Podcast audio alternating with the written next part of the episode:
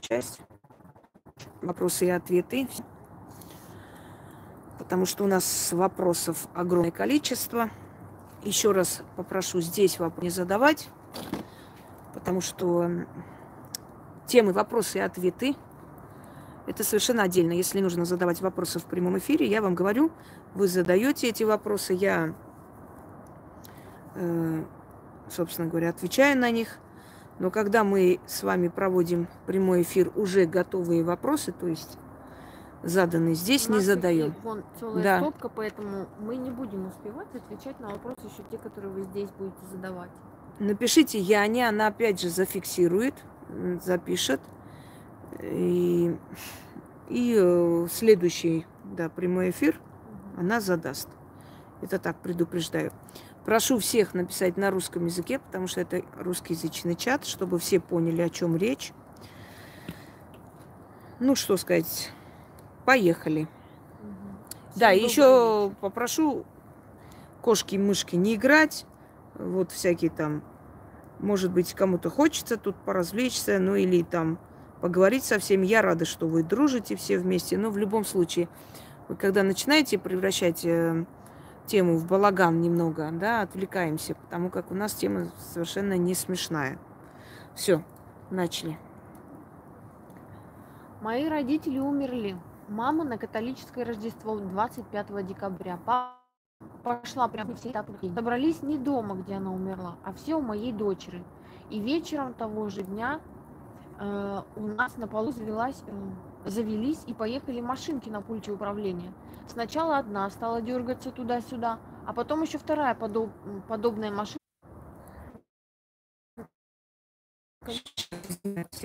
Телефонный да, телефонный. А. Сейчас, секунду. Мой эфир. Включила, переключила на телефон и надеюсь, что так будет лучше, потому что угу. Wi-Fi, как мы видим, хромает. Сейчас там тоже исправлю. Так, сейчас, секунду. И начнем отвечать. Э, я надеюсь, всем слышно, видно. Да? Угу. Все от, отлично, вот так и будет. Вот, угу. собственно говоря.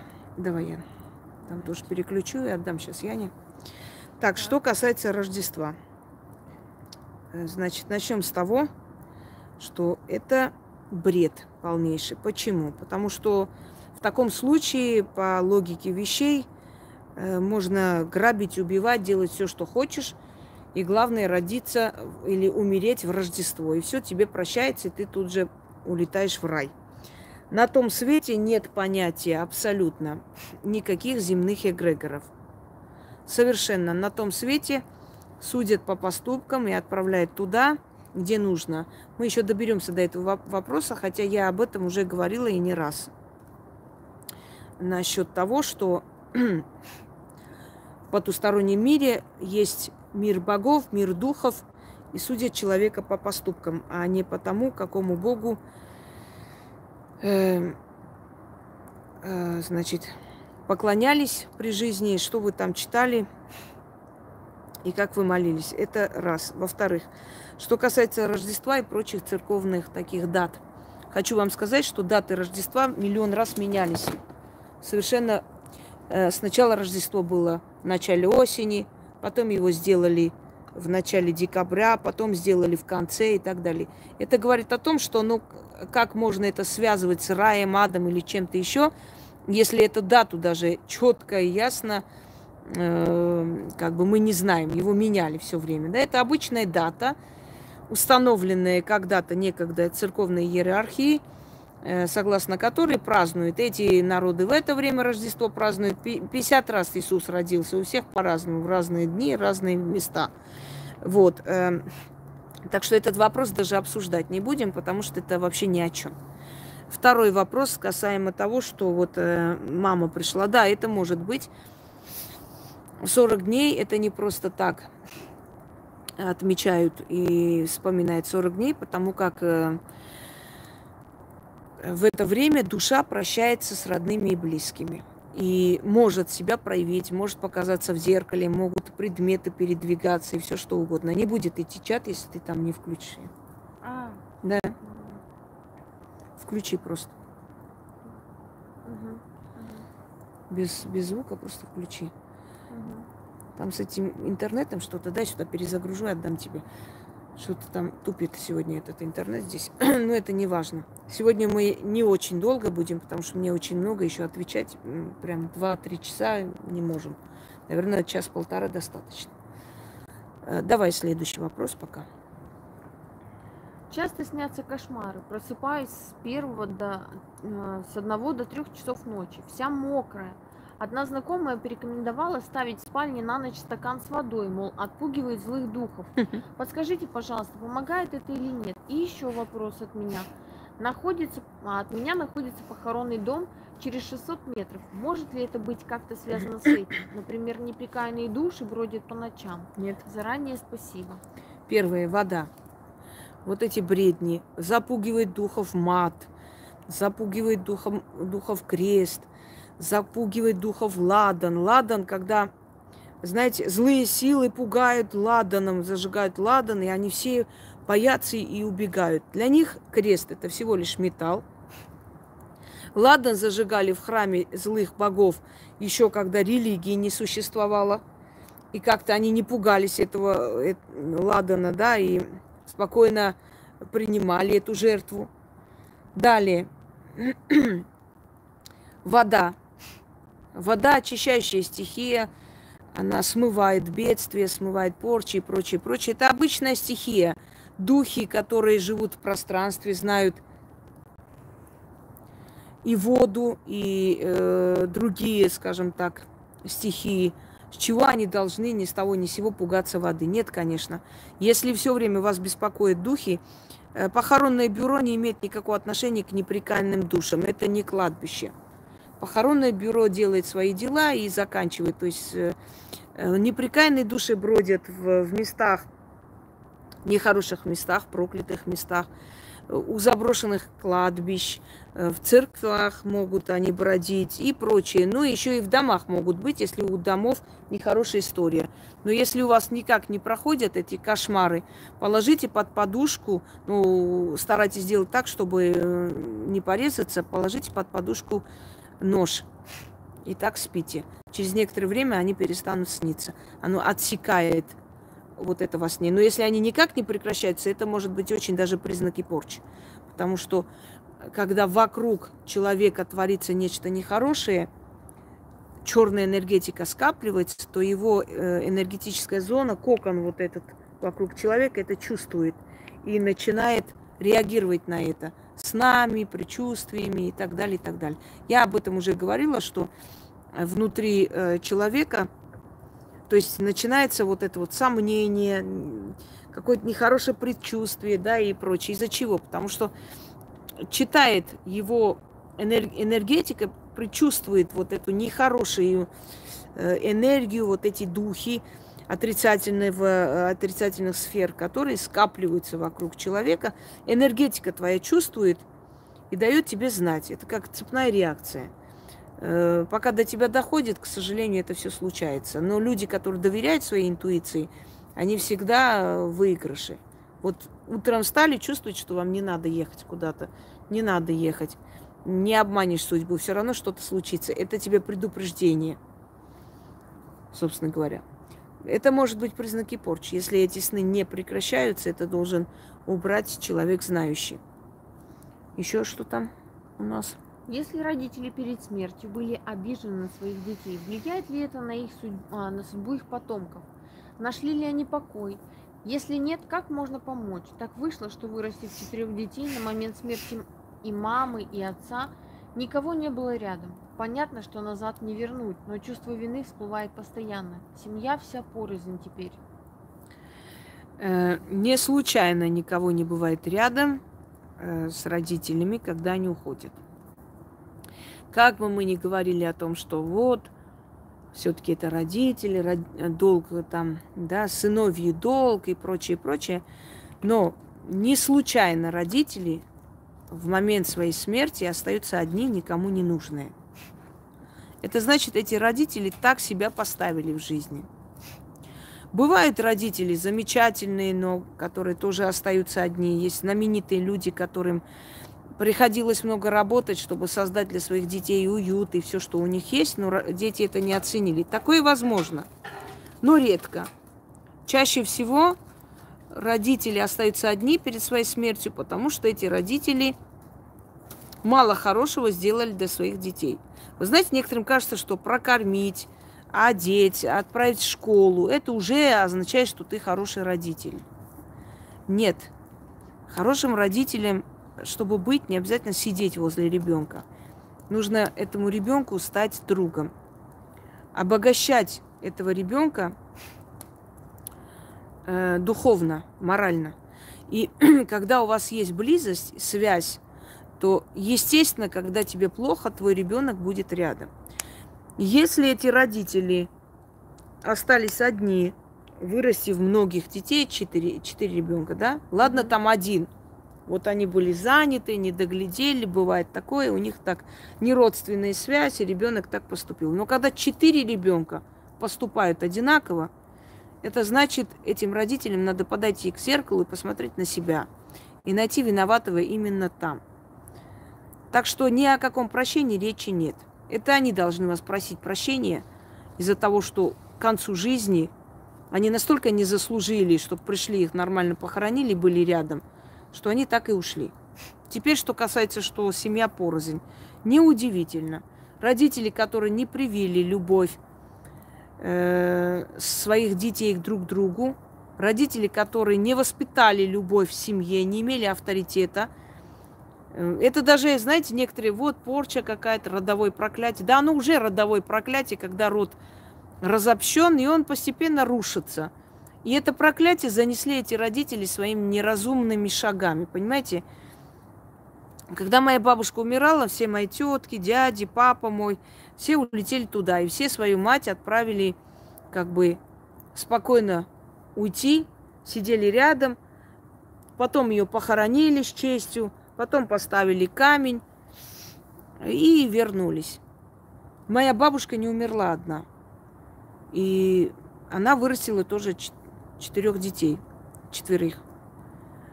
Она не умерла одна. Она была обычная крестьянка, но она была очень грамотная женщина, много читала, очень много, особенно последние 20 лет своей жизни, она столько читала книг, она очень интересовалась, все и такое.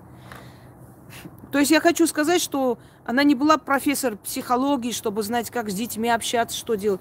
Но моя бабушка всю жизнь жила для них.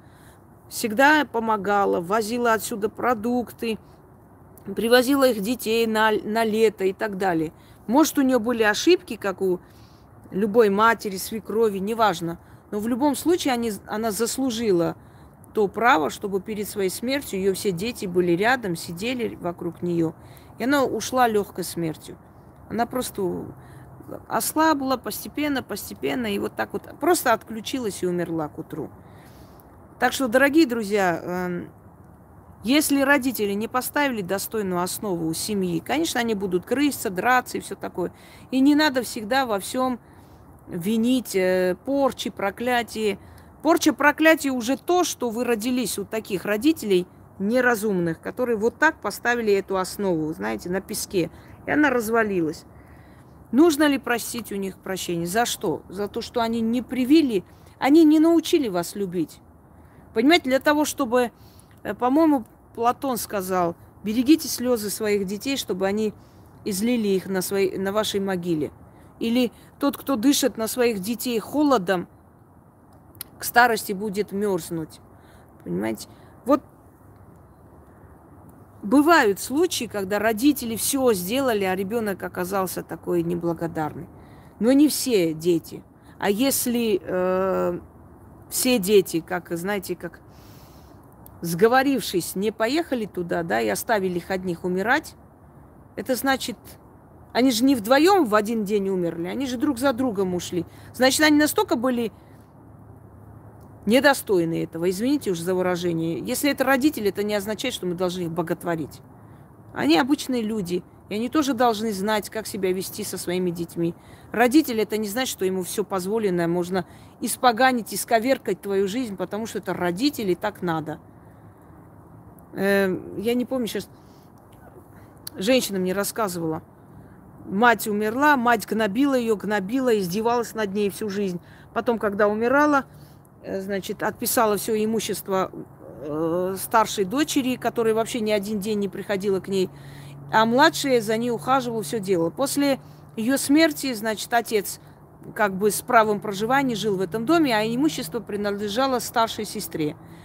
Отец начал умирать, старшая сестра позвонила, иди ухаживай за ней. О чем ты думаешь?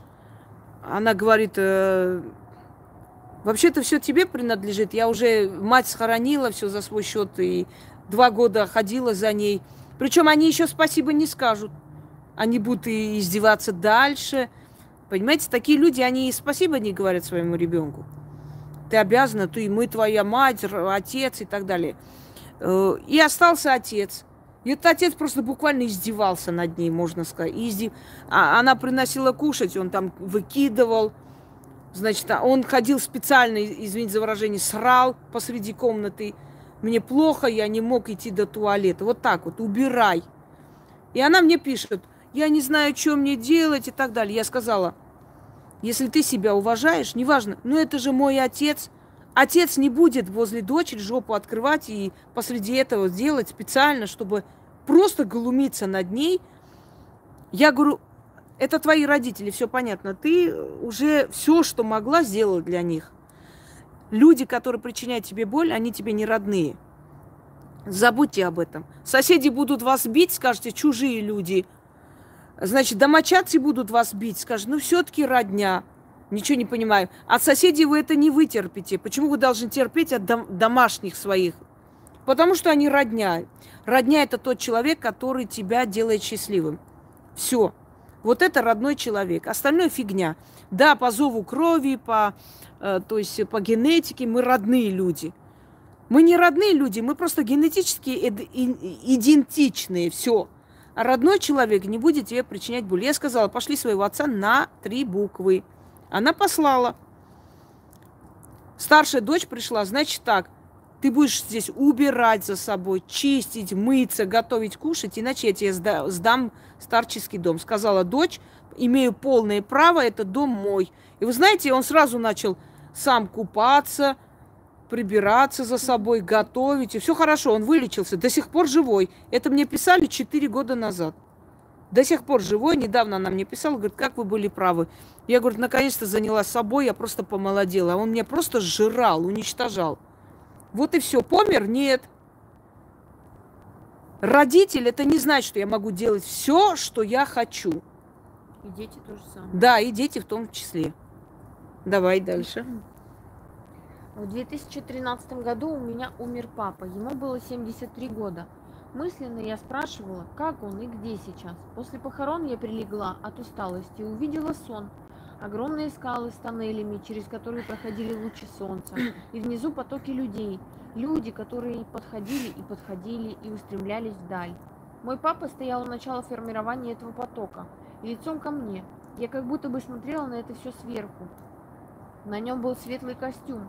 Он на, кажд... Э, он на каждый праздник его одевал. Другие же люди были в темных одеждах. Он смотрел на меня, улыбаясь, и я почувствовала, как он дал мне ответ. «Не переживай, все хорошо». Голос я его не слышала. Прошло около 10 дней после его смерти, или меньше, точно не помню. Это сон? Среди угу. ночи я проснулась от того, что на меня кто-то смотрит. Я реально ощущала чей-то взгляд. Я лежала на спине, открыв глаза, я приподнялась туловищем и перед лицом увидела светящийся шар. Размер, как голова взрослого человека. Я подумала, воры держат фонарик у лица, и мне конец. Уже приготовилась умирать. От страха я упала на подушку и тут же уснула. Я многим рассказывала об этом, но особого значения никто из этой истории не придает. Показалось, но я точно знаю, что видела. Э, хочу вам сказать, что такие моменты поймут только те люди, которые сталкивались с потусторонним миром. Каждый человек столкнется с потусторонним миром рано или поздно. Если до сих пор не столкнулись, всем добрый вечер еще раз. Если до сих пор не столкнулись, то столкнутся очень в ближайшее время. Даже не сомневайтесь. Поэтому, когда вы рассказываете, они говорят, такого быть не может, показалось, это неудивительно. Люди этого не видели, не ощущали. Конечно, они не, не поймут, и они посчитают, что это как бы выдумка и прочее. Но что я хочу вам сказать? Во-первых, почему вы увидели отца? Значит, у вас была родственная с ним связь, э, такая род, родство души. Не имею в виду как отца и дочь, да, родство души. И когда он ушел, он понимал, что без него вам будет тяжело. И он вам показал, где он находится, что он физически ушел, но он существует, он есть, чтобы вам легче было жить. Что касаемо вот этого, э, этой силы, это я не могу вам сказать, что именно был ваш отец. Очень может быть просто некая сущность, душа. Много раз э, бывали моменты, когда люди открывали глаза перед ними, или яркий свет, или темная такая туча, как туманность, и их душат. Потом исчезал. Но бывали моменты, когда э, у меня э, есть э, наша подписчица, она не раз нам из Украины отправляла подарки, все такое. Я сейчас не буду ее называть, захочет, напишет. Она написала мистические истории, она отправляла э, голосовой, насколько я помню. Она собиралась замуж за священника. И ночью проснулась от того, что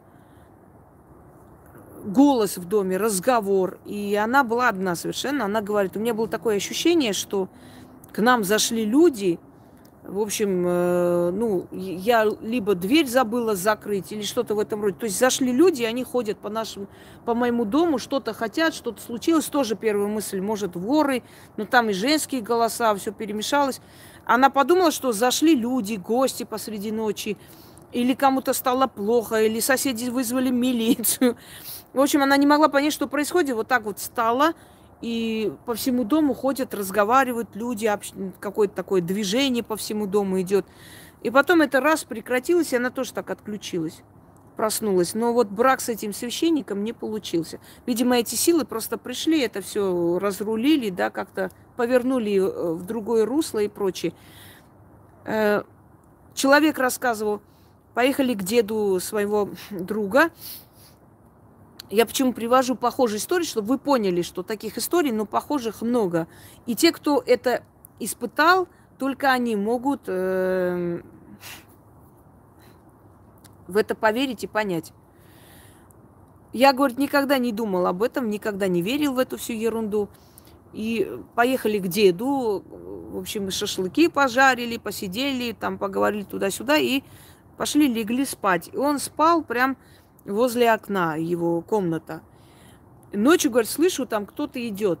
Поскольку окно выходит у него на улицу, он подумал, что ну мало ли там люди ходят, идут ночью домой. И эти шаги, говорит, повторились прямо возле, возле окна, а потом прямо возле моей кровати. Такое ощущение, как будто кто-то через стену просто спокойно прошел и, и идет. И бормочет что-то недовольно, что-то там бубнит – по духу и идет. Я, говорит, просто ломанулся с этой постели, убежал на улицу и до утра там сидел. Утром проснулись, дед сказал, что такое? Опять наш, говорит, домовой, что ли, кого-то напугал. Значит, дед в курсе. Да не боись ты, он просто же, он же тебе ничего не сделал. Ну, люди деревенские, сельские, они уже привыкшие к этому. Они, то есть они воспринимают это нормально. Они всегда испокон веков жили в окружении духов э, лесные духи, лешие, домовые, дворовые, да, бань, банники, что у нас еще, русалки. Они знают просто, они знают, каким образом э, с ними общаться и так далее, что, что там делать, поэтому они к этому спокойно относятся. Так вот, вот этот человек больше никогда в жизни не говорил, что это все фигня, я в это не верю, потому что он это почувствовал. Вы просто увидели потусторонний мир – просто пришли. А может быть, пришли и в этот момент стресса, обычно они когда приходят, я вам сейчас скажу, самые такие моменты стресса, либо радости, либо горя.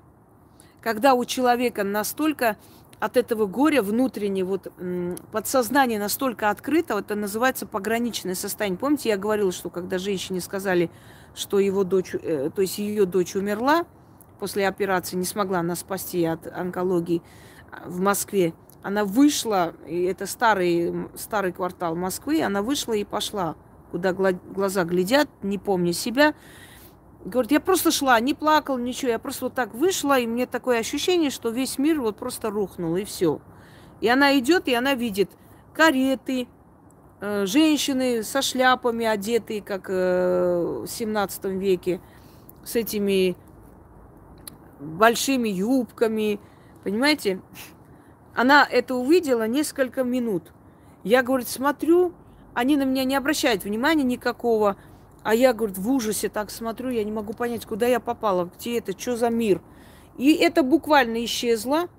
И все, она оказалась просто в современной Москве. Машины едут, э, там стеклянные витрины, все, все как обычно. Когда у человека пограничное состояние, стресс. Вот почему человек идет к ведьме. Вот смотрите, почему, например, когда человек приходит ко мне, я кого-то принимаю, кого-то нет. Вот пришел человек, Здравствуйте, я хотел бы узнать, что у меня там ждет, что у меня будет, как и так далее. Я вижу, что у человека нет этой стрессовой обстановки, вот этой боли, да. То есть ей эта помощь особо-то не нужна. Она просто пришла из любопытства. Или просто вот, вот мне хотелось бы, я не знаю, вот что-то вот у меня деньги не открываются, а что делать? То есть это э, такой момент, э, когда не раскрыто подсознание человека, и ты говоришь, идите, делайте ритуал, у вас получится. Не, не надо по пустякам, меня беспокоит. Как ты сегодня, Яна, сказала, я говорю, я люблю браться за страшные такие бедствия. Ну, это звучит, может, непонятно. Но я не люблю э, браться за такие вещи, которые, ну, во-первых, человек сам может это сделать, для этого я и дала эти ритуалы. Но я люблю браться за очень тяжелые случаи. Во-первых, потому что кроме меня им никто не поможет. Во-вторых, потому что... Э, потому что что? Потому что это сразу видно. Результат виден сразу. То есть вот человек... Для себя, как ты да. понимаешь свою работу. Что да, удовлетворение внутреннее. Вот человек умирал, желтый никакой. Э, пишет, у этого человека смерть. Видно, что в аварии постоянно попадает в какие-то передряги. А потом раз, у него совершенно другая жизнь. И для себя мне приятно, потому что я действительно чувствую внутреннее удовлетворение от того, что вот я сделала и тут же увидела результат. Чем, например, да, открыть день, деньги, когда я говорю денежные дороги открывать, это для некоторых людей долго, потому что денежная энергия самая такая капризная. капризная. И вы знаете, что самое интересное? Деньги открывать самим намного легче, чем если будет ведьма вам помогать. Но после чистки, конечно, намного быстрее. Чтобы тебе дали денег – вот смотрите, тебе нужны деньги, 100 тысяч рублей. Вот тебе нужны эти деньги. Я иду к твоему начальнику и говорю, дай там Марии Петровне 100 тысяч рублей. Что скажет начальник? А ты кто вообще? Пусть она идет и сама попросит. Зачем ты пришла? Ты кто вообще? Я говорю, так я, она просто, я хочу за нее попросить. Так она пусть сама просит, если эти деньги нужны. То же самое денежная энергия. Когда ты сама просишь, эти деньги у Вселенной, она тебе быстрее дает, чем если ты пойдешь за кого-то просить.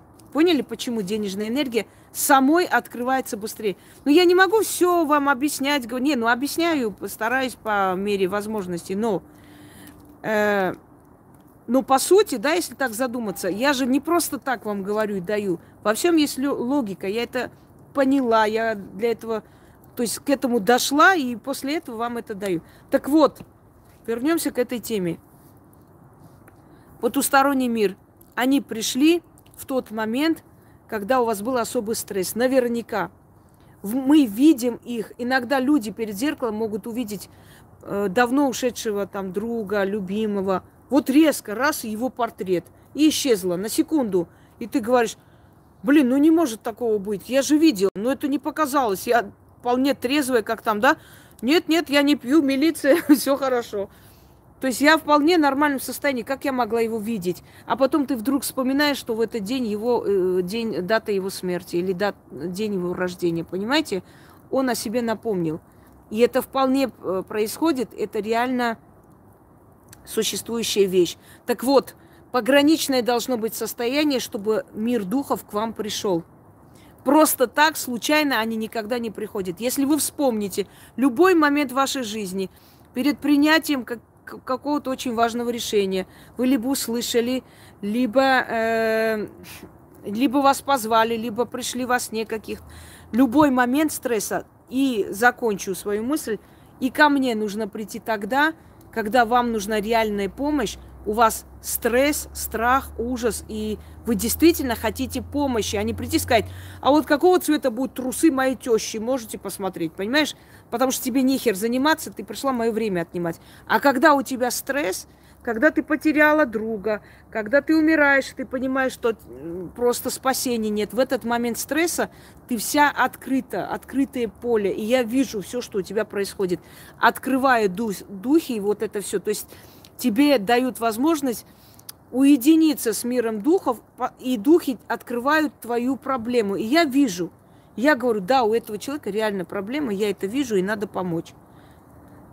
Еще раз вам напомню, мир духов, видения, звуки, шорохи, всякое такое приходит в какой-то момент э, стресса для организма, потому что радость чрезмерная тоже стресс. Либо в момент э, боли, какой-то очень сильной душевной боли, либо в момент радости. Либо предупреждают, либо радуются вместе с вами вот эти силы вашего рода. Либо чтобы напомнить. Но в любом случае это особый период, когда у вас все нормально, равномерно, спокойно, они не являются. Вы не источаете эту энергию, вы не открыты, э, ваше подсознание для этого мира духов не открыто, и они вам не показываются. Понимаете, в чем дело? Все, давай дальше. 15 лет назад, чтобы избежать фронтальную аварию, автоматически, зажмурив глаза, повернул рулем и в итоге сильнейший стук в ворота кладбища. Даже въехал в само кладбище. Когда открыл глаза, видел женщину, которая открывает ему дверцу, берет за руку и говорит, давай тихо, тихо, по чуть-чуть, выходи, бери воды, пей. Он выходит из машины, садится на метровую ограду, кирпичную, там, где на ночь оставляют покойников, как она называется, копельная, не суть. Когда он поднял бутылку для питья воды, э, воды Он это кто? Сначала было со своей Много улицы. назад он. он. Это про мужа, да? Ну, про кого-то. А, хорошо, дальше. Угу. Когда он поднял бутылку для питья, воды в ней не было, и голос женщины исчез. Это была осень, около 16-17 часов, было уже темно. И он удивился, блин, холодно, а женщина в таком цветочном платье, короткими рукавами, и в тот же момент ему, под, ему подкашивались ноги, и он, чтобы не упасть в обморок, ну, эм, писал, видимо, не русский, потому что очень много ошибок. Прошел вперед пару шагов, и начались кресты с мертвыми. В первом же ряду вторая могила он увидел в памятнике фотографию той женщины. Она была именно в том платье. Фото она была, на фото она была на весь рост, с теми же белыми волосами. То есть это была она. Он испугался и вернулся к машине. Потом присоединились другие люди, спросив, как он. Выяснилось, что он единственный избежал смерти. Две машины перед ним, столкновения были смертельными. С тех пор, когда он э, проезжает любое кладбище, включает авторадио, перестает разговаривать и крестится. Он выключает угу. авторадио. Вот почему я эту историю узнала. Не могла понять, почему потом он мне сказал – он рад, что именно сегодня я об этом могу поделиться в кругу людей, которые его поймут, и просит прояснить и объяснить, как и почему. А от меня лично я считаю, что он должен вернуться туда и поблагодарить ее. Да, правильно. Он после того случая больше 15 лет как не вступает ногой на кладбище. В боится. любое. Страх. Боится, думаю. Прокомментируйте, пожалуйста. Это, по-моему, про отца писали. Сейчас я вам скажу. Я извиняюсь, просто некоторые люди не русские, они пишут с ошибками, а я так и копирую и так и, и потом вот ну, так вот страшного. печатают. Э, да, главное, чтобы человек э, достойно себя вел, а есть люди из, скажем, Прибалтики, есть из Кавказа, ну, из других разных стран. Мы относимся к этому с пониманием. Если человек не учился в русской школе, он может и неправильно написать, и неправильно выражаться, это не, не важно, не суть. Просто объяснили, почему да, трудно читали. У меня нет времени просто это все исправлять. Так вот, Давайте я вам один случай сначала скажу, потом уже э, насчет этого случая. Я вам рассказывала, кажется, что э, женщине, вдове, вдове э, погибшего в Афганистане, в общем, афганца, а если уж по-честному, он вообще пропал без вести там. Ну, был убит, друзья сказали, что видели, что он убит, но не смогли его вынести оттуда. И ей и ее двоим детям дали квартиру. У нас государство где дает квартиру обычно? Нижние этажи, верхние, да, самые не такие, которые не продаются, они дают вот этим семьям. И они из... Захолустье. Да, они и за это рады. И вот дали не просто в захолустье, а прям возле кладбища здание. И вот внизу, значит, самым на первом этаже дали им квартиру. И как этим, окна... Из дома дают, они там разваливаются через два года. Так и есть всем дедомовским Бутово, всем так и дали. Или внизу, или на верхних этажах. Но эти дедомовские, конечно, я очень извиняюсь, там такие суки. Такой кильдым там разводит, что просто ужас. Но это ладно.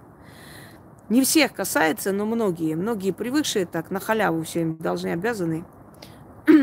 И она переехала туда с, с детьми, в общем, двухкомнатная квартира. В одной она ну, зал она там спала, а в другой дети. И окна смотрят прямо на кладбище. И она начала один раз, в общем, она зарабатывала тем, что шила э, вещи, увидела в окно женщину. Женщину в платке, обезображенную, с кровью на лице. Сначала она подумала, что кого-то очень сильно избили или что-то сделали рынулась к окну, потом увидела, что эта женщина не живая, потому что она смотрела на нее вот этим мертвым взглядом, очень зло смотрела. И она испугалась. Единственное, что ее удерживало, это что дети спят на, в той э, комнате, да, поэтому она не кричала. Женщина постояла несколько часов вот так, неподвижно, и исчезла. На следующий день женщина уже начала стучаться – стучаться, причем не руками там, что видно, стучится, она стоит и стук идет просто. Дети начали пугаться. Она сказала, что, мол, там рабочие что-то делают, не бойтесь, спите. И вот так она вот несколько месяцев приходила, потом начинала, значит, царапаться по стеклу. Это бедная то святой водой, то еще чем-нибудь обливала, все такое, уже не знала, что делать. И, естественно, человек не спит, боится, боится ночи, у нее уже паника, а куда идти на улице ночевать? Соседская бабка заметила, что она, значит, очень сильно побледнела, похудела и говорит там, что с тобой там, Надюша? И она рассказала, ей заплакала, не знаю, что делать. Она говорит, это, наверное, к тебе это Таня приходила. Танька, да, по-моему, сказали. Ее, говорит, убили очень страшно. Э, в этих местах. И она сейчас является. Ну, в общем, сначала являлась кому-то рядом, теперь им является. Ты, говорит, сходи на кладбище, ее кладбище, ну, зажги там свечи, может быть, она успокоится. Она говорит, я пошла на кладбище с, с твердой уверенностью, что я только зажгу ей свечи и все. Ну, в общем, эта бабка примерно показала, где она похоронена. Она говорит, я подхожу, а там очень красивая женщина с высокой прической. Такая интеллигентная ну, дама. Я, говорит, хотела только свечу зажечь, и тут меня прорвало. Я, значит, начала чистить траву ее могилы и громко плакать. Вот почему ты меня изводишь? А ты знаешь, что моя жизнь тоже не сладкая. Мужа потеряла, одна совсем, больная, с детьми. Ты думаешь, я что ли хорошо живу, что приходишь, мне вот так пугаешь, да, и так далее, детей моих пугаешь, зачем ты мне мстишь, я тебе что сделала? И вот она начала плакать, убрала всю ее там могилу, пошла, принесла краски, покрасила все, зажгла свечи и пошла домой. На следующий день, ночью она не пришла, но во сне пришла, сказала, я больше к тебе не приду, но я хочу, чтобы ты отсюда уехала вот на днях приедут, будут покупать квартиры для ритуальных э, услуг, ты сразу продавай и переезжай отсюда. И вот, говорит, на следующий день она проснулась, естественно, подумала, что, ну, бред какой-то, какой там ритуаль. И, говорит, стучат в дверь. Здравствуйте, мы хотели бы здесь вот несколько квартир для наших, э, нашей работы. Вы не согласитесь продать? И они ей предложили очень хорошую сумму. Она побольше купила квартиру, и с детьми переехала. Так что я хочу вам сказать, что мир мертвых нам помогает, если мы относимся к ним с уважением. Теперь, почему этому мужчине повезло, почему ему помогли? Во-первых, хочу вам сказать, что человек просто так не заслуживает жизни и спасения. Скорее всего, этот человек э, очень многим сам помогал. А если уж а, включить, да, грубо говоря, свое ясновидение, я вам скажу, что этот человек оплатил долги за некоторых людей, которых преследовали, приутил кого-то когда-то, когда не, некуда было идти и так далее. То есть мир мертвых видел его добрые дела и видел, что это человек с большой душой. И когда он вот повернул резко туда, понимаете, как э, спасают мертвые? Определенные энергии, они смягчают удар.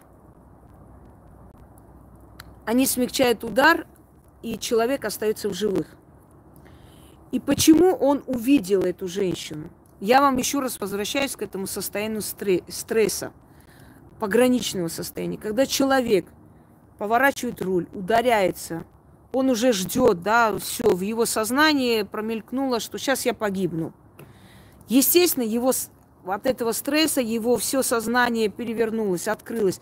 Ему открылся мир духов, и он увидел – Кому открывается мир духов? Мир духов открывается пьяницам. Я сейчас не призываю всех побежать пить. Но не самый лучший мир духов. Мир низменных духов им открывается. Как они говорят, допился до чертиков, да, от, оттуда выражение, что он настолько пьет, настолько, то есть свой мозг убил, что ему уже открывается мир низменных духов, не тех, которые нужны, конечно. Э, кому открывается мир духов? человеку в момент стресса, в момент страха, ужаса. И вот в этот момент сильного стресса его душа приподнимается. Вот когда говорят, душа ушла в пятки, но душа не ушла в пятки, она приподнялась. Поэтому такое ощущение, как будто ты смотришь на себя со стороны. То есть, э, как сказать, э, ты себя ощущаешь со стороны, как будто наблюдаешь за этой картиной. И э, а что она написала? Она вроде нормальная женщина. Я просто удалила. Удалила? Ну ладно, что-то не то написала. Удивилась просто. Слова ритуала Вот слова ритуала не сейчас надо писать, Галина. Ему открылись э, вот эти врата. Анатолий в хлам Погодите, у вас все впереди. У вас все впереди. Нет, вот как раз в хлам не увидите вы духов. Надо пить напряженно. Хлам увидите белочку. Да, напряженно надо пить где-то лет 20. И тогда у вас подсознание откроется, как у шаманов. И мир духов к вам будет приходить каждый божий день. С утра до ночи. Так вот,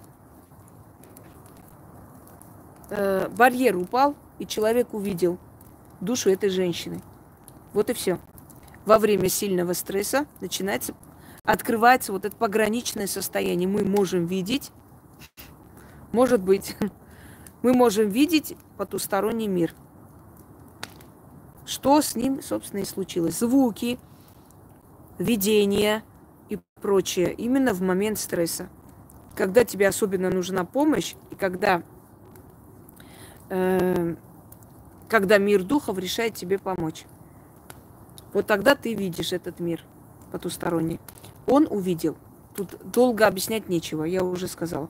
Ему нужно поблагодарить ее душу. Если он боится туда идти, пусть э, зажжет свечу и вспоминает ее, если имя не помнит, по крайней мере, посыл отправить туда, чтобы эта душа знала, что ее благодарят.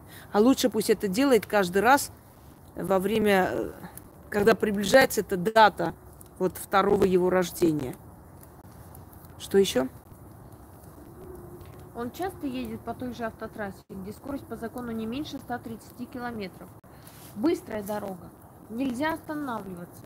Я к тому, что на той автостраде столь, э, сколько бы он раз не ехал, днем, ночью, неважно, он постоянно видел двух людей в белом. Это продолжение? А, да, это уже другой, другому вопросу. Угу. Одеты в белом. Расстояние между этими людьми пару, пару километров. Они не рядом. И вот они постоянно там.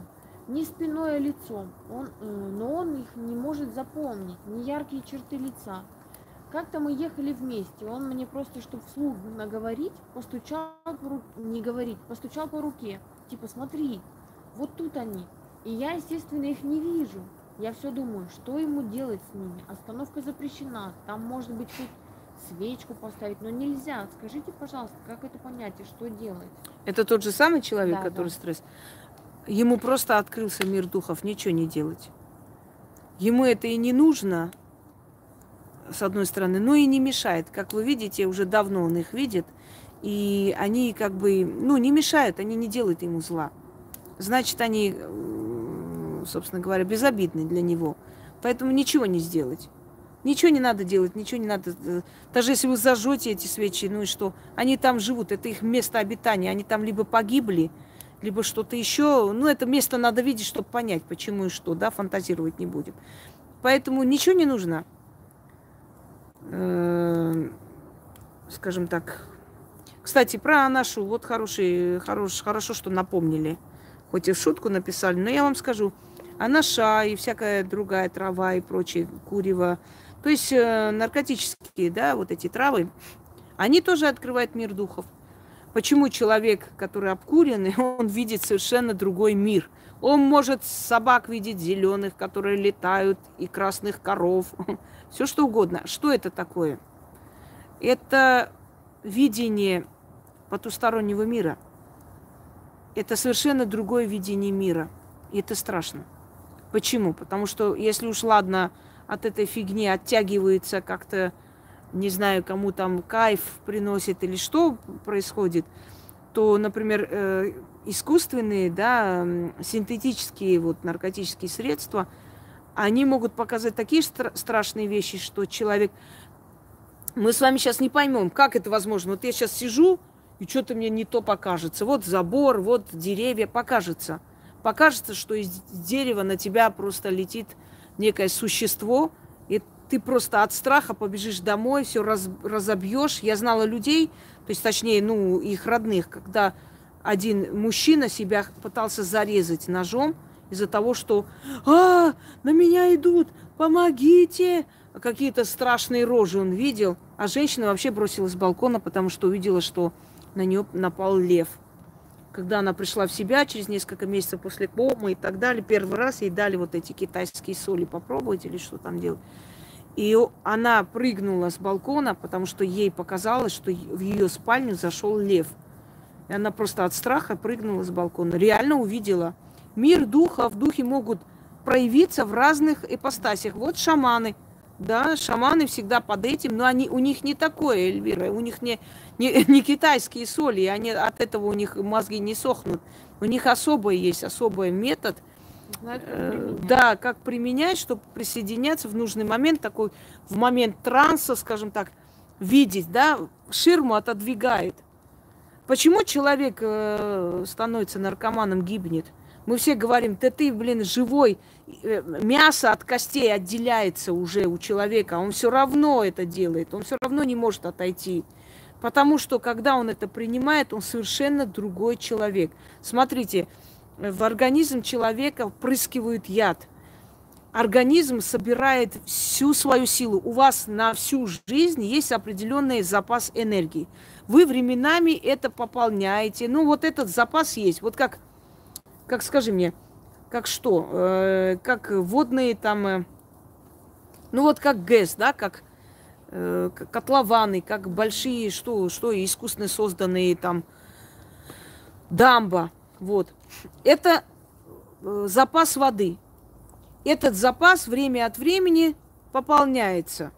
Оттуда чуть-чуть расходуется, снова идет. Вот это твой жизненный запас всей твоей Резерв. энергии. Резерв, да. Вот смотрите. Попадает в организм наркота, яд. Что происходит? Происходит то, что твой организм, вот сколько у него есть энергетического запаса, он в одну кучу его собирает, эту энергию, просто, и начинает выталкивать. Когда весь запас твоей энергии собирается в одну кучу, ты чувствуешь себя божеством, полубогом. Понимаете? Ты просто я не знаю, царь мира, у тебя какое-то другое видение мира, у тебя такое ощущение, я не знаю, небо более голубое. Эйфория. Эйфория, это еще мягко сказано, нирвана, вообще красота. Вот пол э, резерва ушло. Второй раз. Э, второй раз начинается вот это вот, принимают.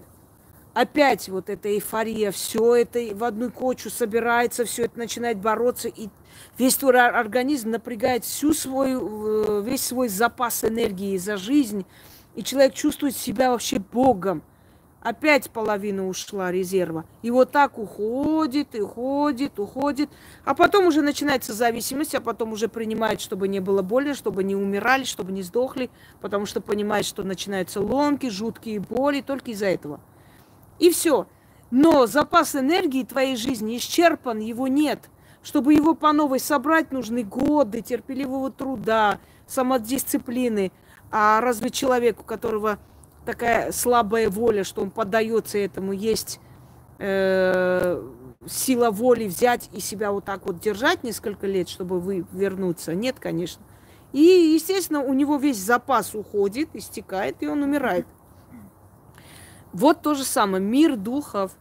Когда вся твоя энергия в одну кучу собирается, ты совершенно по-другому видишь мир. И ты видишь мир духов. Но если в одном случае мир духов дает кому-то возможность увидеть что-то и помочь другому человеку, в другом случае мир духов губит его, потому что он все время хочет там быть, он уже не с этого мира, его же этот... Помните, что фильм показывали, я не видела, когда уже нога висит, просто скелет, кость висит. Он обмотал это пакетом и дальше продолжал. И когда уже врачи мертвечиной воняет от него. Говорит, ты что делаешь, слушай? Ну, о чем мне? Понимаете, все. Ну, естественно, такие люди, они уже все, конченые их уже не они спасти. Гниют заживо. Они заживо гниют, да, понятное дело. Так вот, мир духов видеть есть различные моменты, и к этому стремиться не нужно. Живите спокойной жизнью своей, потому что за эти знания плата очень большая. Давай дальше. После смерти моей мамы она часто мне снилась первые пару лет. Во сне я провожала ее до поликлиники, и там ее теряла. Долго бегала, искала и не могла найти. Много лет меня мучает вопрос, душа мамы что-то хотела сказать мне или предупредить?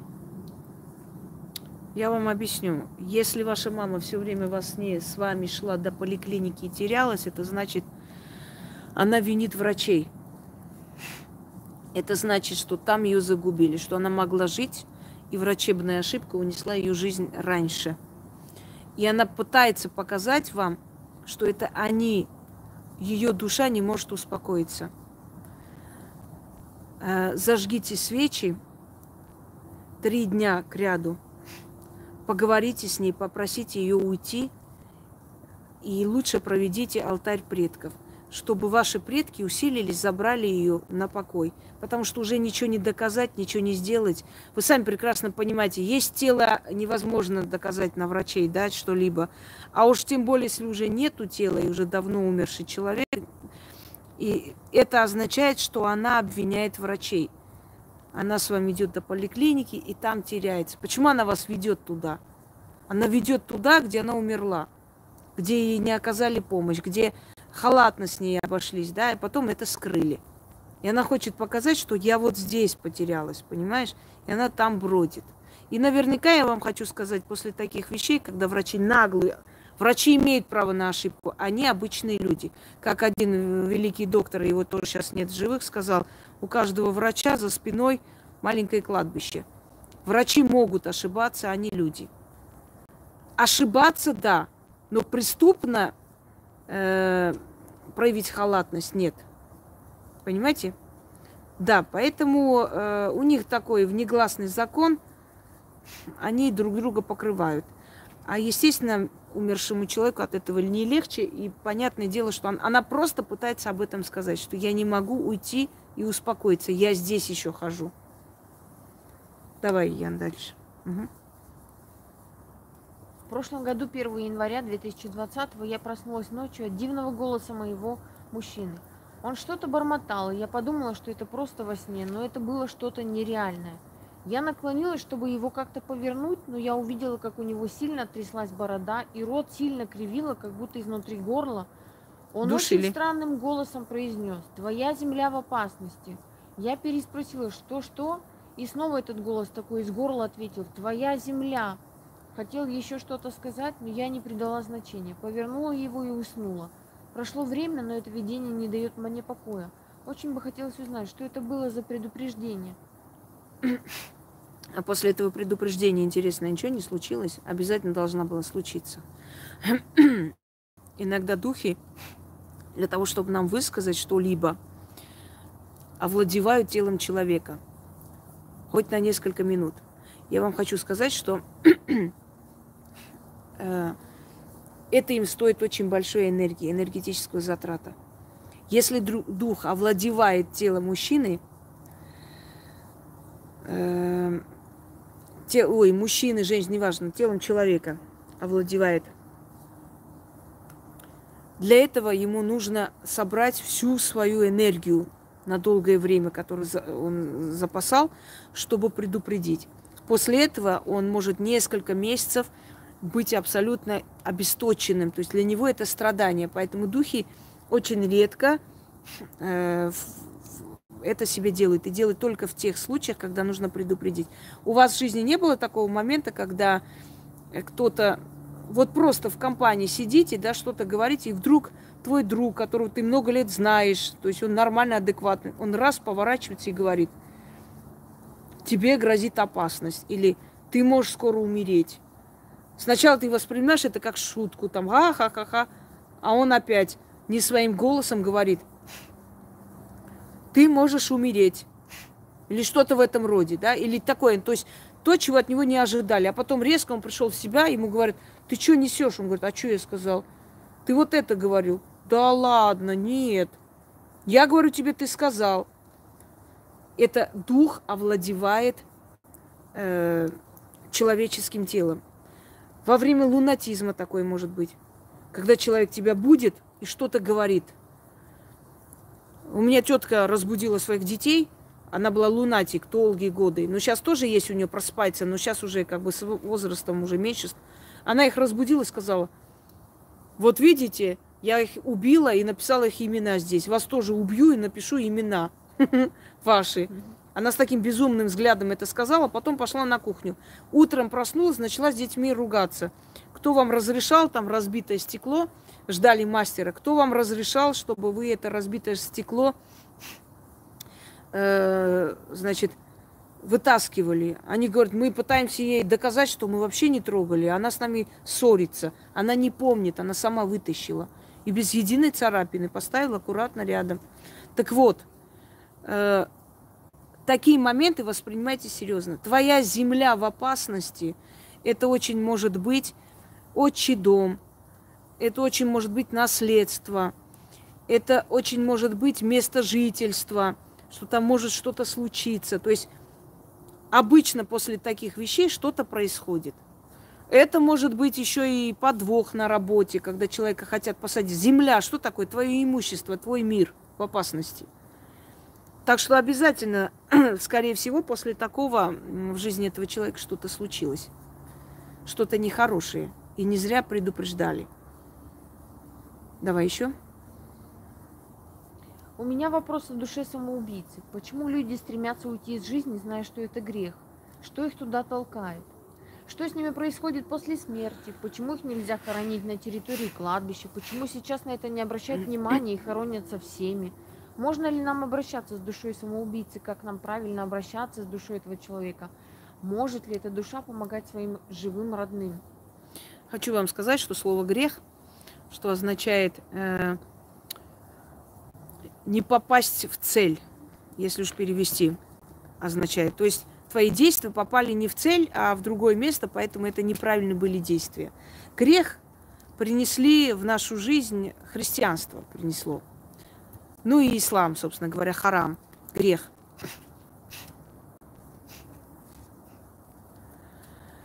А, так вот, до этого в языческое время не было понятия грех, было понятие закон. Ты украл у кого-то, возмещай. Никто тебе не говорил, что ты грешный туда-сюда. Все, ты возместил, понял, живи. Еще раз украл, тебя наказали. То есть тогда был закон. Люди подчинялись закону Вселенной, закону богов.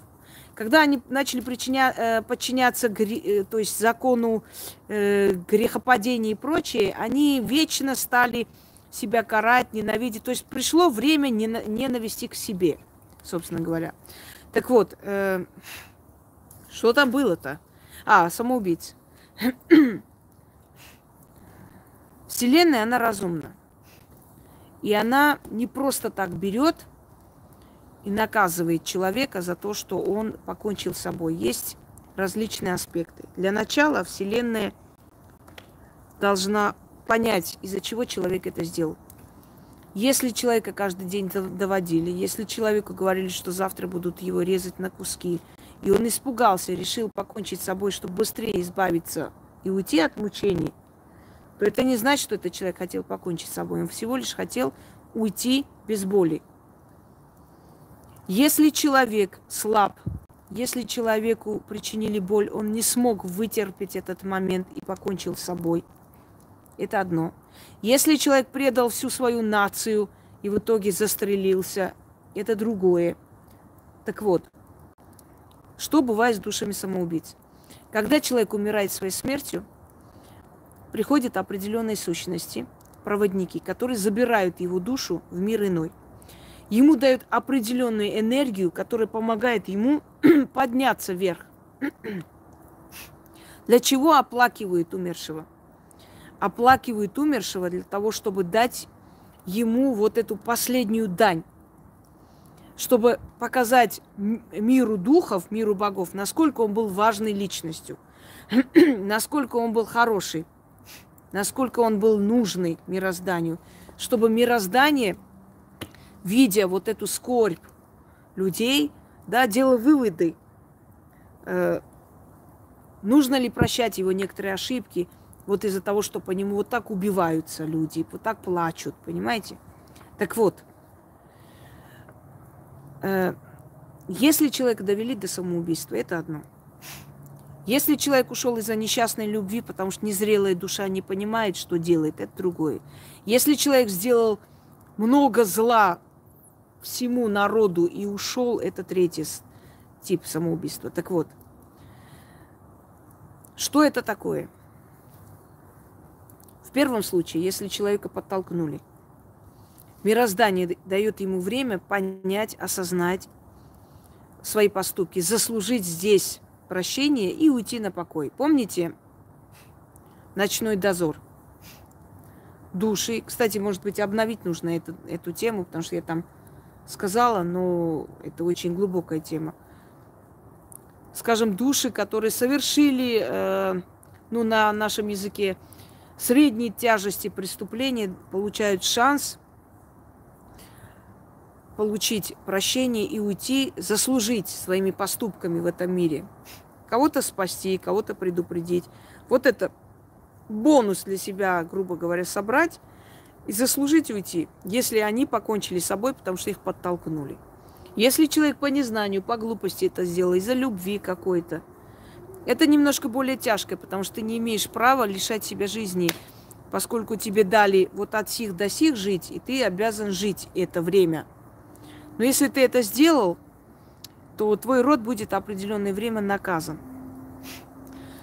Тогда нужно отчитать род, чтобы эта программа не повторялась в роду. Отключай просто. А, и поэтому, собственно говоря, отчитывают, останавливают эту программу и дальше двигаются.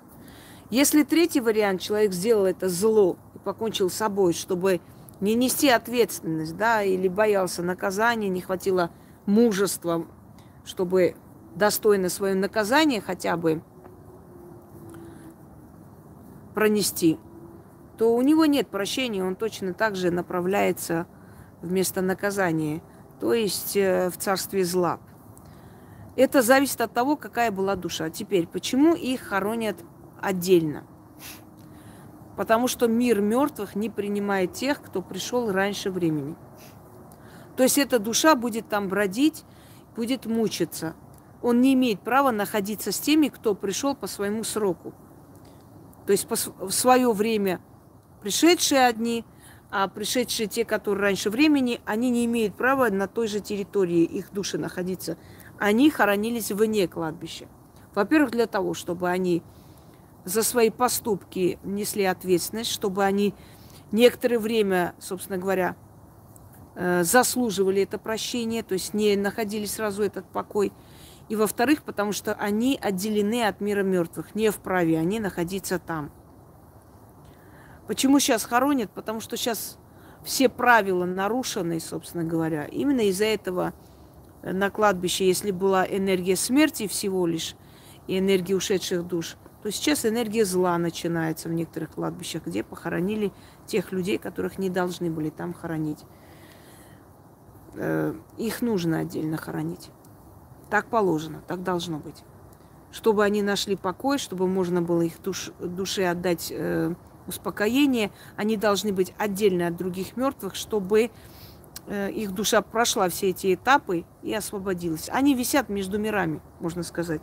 Их не пускают туда, наверх, пока они здесь не заслужат прощения. А для них нахождение здесь очень тяжело, потому как им нужна энергия. Именно такие души не упокоены, не обязательно самоубийство, и тех, которые по жизни были не люди, да, и так далее. Именно их души не могут найти покой, потому что для того, чтобы найти покой, нужно, чтобы их помнили, питали энергией, чтобы о них молились, еще что-нибудь. Ну, не именно в религии, имею в виду, просто просили у богов за них. А поскольку никто за них не просит, они бродят. И для них это очень тяжело. Э, я уже ответила на ваш вопрос, поэтому я не хочу, чтобы один и тот же вопрос 40 раз повторяли. Так вот, Э, они не находят покоя и висят между мирами. Именно поэтому, когда мы фотографируемся или снимаем видео и выходят какие-то сущности на, на камеру, да, они всегда, у них всегда такая гримаса страданий, потому как нахождение в этом мире для них очень тяжело, очень непросто. Вот, собственно говоря, мне кажется, что на сегодня... Они могут обращаться к таким душам? Нет. Они могут помогать нет, своим родным? Нет, таким душам могут обращаться только ведьмы. Они могут попросить за них, они могут облегчить их участь, а обычные люди не имеют права за них просить. Помнить, да, ставить свечи, пожалуйста, поминать, все такое, но за них просить они должны найти человека, который может попросить силой да, э, о милости к ним. Они сами не имеют права. Это не зря их хоронят за оградой показывает, что они... не могут помогать своим близким? Нет, не могут помогать. Они наказанные души. У них нет права кому-либо помогать или быть покровителем и так далее. Со временем, если они заслужат прощения или попросите кого-либо э, как бы попросить за их упокой, они уйдут и все на этом. Они совершенно больше не допускаются ни к роду, никуда. Они носители плохой э, программы. Их примеру могут следовать другие люди. Многие, которые, у которых в семье были висельники, да, например, ну, неважно, в общем, покончили с собой. Многие осуждают это, через некоторое время они сами это делают. Такое ощущение, как будто их кто-то подталкивает, иди ты тоже делай. Вот прям заставляют их тоже так сделать и так поступить. То есть эта программа повторяется в их роду, поэтому нет, их больше не допускают до этого рода, до, до ничего. Просто идут на какое-то определенное место покоя и все. Их даже после смерти не допускают э, соединяться с родственными душами. Так что если был в вашем роду тот, кто с собой покончил, как бы он ни был ваш родной человек, э, в потустороннем мире вы с ним не увидитесь. Не дадут. Ну, может быть, через много тысяч лет когда он заслужит это прощение, быть может, разрешать. Мы не можем прям знать все законы, но не дают. Наверное, на сегодня все, Ян, потому что мы слишком мне еще отвечать и все такое снимать. У меня просто сил не будет. Все, дорогие друзья, да, а программу этого рода надо остановить. По-другому никак. Иначе через некоторое время это повторится. Как бы там ни говорили, нет, да ладно, да я не такая, да и чтобы я... Это вот будет ощущение, как будто тебе кто-то подсказывает, просто заставляет сделать то же самое. Эта программа будет повторяться время от времени, пока это не остановить. Все, дорогие друзья, всем удачи. Я пойду по делам, потому что у меня действительно очень много. Тем еще, кому не ответила, я вам скоро отвечу. Постепенно отвечаю, дохожу до вас. Всем удачи.